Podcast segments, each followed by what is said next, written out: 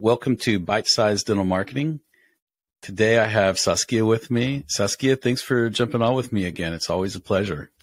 Thanks for having me today, Eric. Yeah. So I know that you guys got through the 2022 phone calls of listening to for all the practice. What are you hearing on 2023? How are the calls going this year?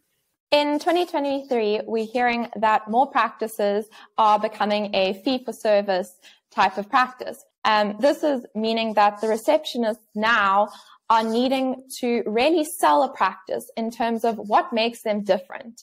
Are their services greater? Do they have a wider variety? Or do they have different um, specials that they can offer?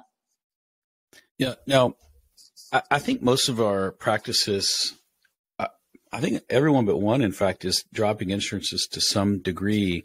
Stylistically, when you hear the receptionist and the front desk answer the phones, do you a how do you think the front desk is handling them? Are, are they more curious? Because I know you mentioned selling, but what are some tactics you hear? And the other question is, is does it feel to you that that the patient or the prospective patient really understands what accepting dental insurance means versus not accepting it means? I think a good call, the receptionist has patience and they're able to explain to a caller what makes them different, as well as, as you said, they're able to explain what taking insurance means versus not taking insurance and where the prices will differ. Um, and I think it all boils, boils down to a receptionist understanding the nitty grits of a practice um, and whether that practice stands out and how they do stand out. Mm-hmm. And the specials. I mean, a lot of the time, uh, practices have specials on their website that the front desk staff are actually unaware of.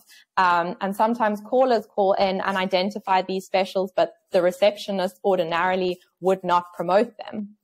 Mm-hmm.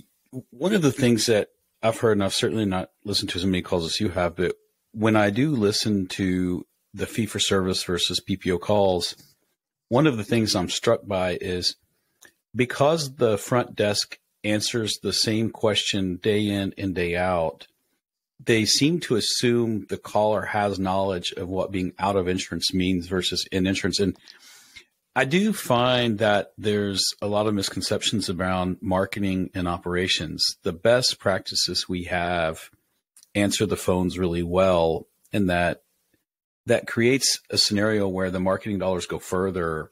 If they're converting, you know, two or three more a week, that is really meaningful to what I'm going to call the KPIs of marketing because we look at the cost to generate a call, we look at the cost to generate a patient and if the front desk is able to convert a higher percentage of them, you know, that we can hear, that that really takes the marketing dollars further where the opposite happens if they're poor on the phone or they're not converting as well.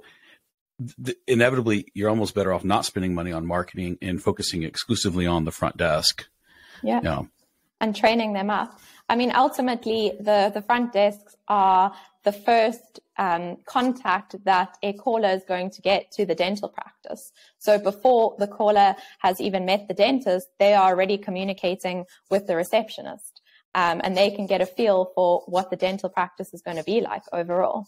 So it's really important for, you know, a receptionist to be more than just someone who answers the phone. It's lovely to hear a receptionist that actually cares about a patient you know, existing patients that call to have, um, to follow up or schedule a follow up appointment and they've just been at that dental practice. Maybe a week ago they've had treatment and the receptionist answers and says, Oh, how are you doing? How, you know, how did the surgery go? Um, and that just shows it's more than just someone that's going to schedule appointment. They actually care about the patient. Yeah. Yeah. I find that the front desk is probably the most underappreciated, but the most powerful when it comes to not just scheduling, but but the overall presence of a practice. I I find that uh, certainly when the when the patient comes in, the hygienist and the doctor really matter, the chair side assistant really matter. But like the first impression is the front desk, and it's just people just assume that you know someone who's answering the phone is answering the phone, and it really is has a powerful impact. Yeah. Yeah, calls can be shut down very quickly um, mm-hmm. with a, a front desk staff member who is just there to sit in the chair and answer calls and doesn't really, you know, care about yeah. much else. Yeah. Now, I've been hearing the the reports that you generate to our clients, and you know, what are you hearing as some common problems on the phone not related to the insurance question? I also sometimes hear calls where a receptionist picks up and they're still having a conversation with someone else in the practice, or they're laughing at something, a joke that someone else made. And, you know, this is what the caller hears. And I think that's quite unprofessional. Mm-hmm. Mm-hmm. Yeah. Um, now, are you hearing certain times of the day, or are you hearing there's, you know, if you had to is there time of day or day of week differences that you hear when you're listening to calls? Leading up to closing time, that's where we hear quite a few voicemails. Um, are leading up to when the office is closing.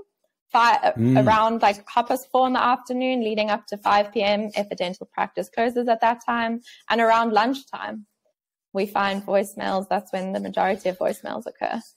You know, that's really unfortunate because that's when we statistically see high intent patients calling because they had their lunch break or because they peeled off of work a little bit early to call and make the appointment.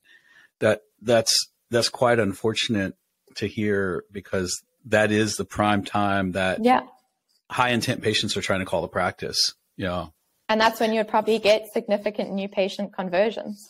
Mm-hmm, mm-hmm. Yeah, yeah. Well, Saskia, thank you so much for taking the time with me today. It's it's always insightful and amazing. And that was your bite of dental marketing today.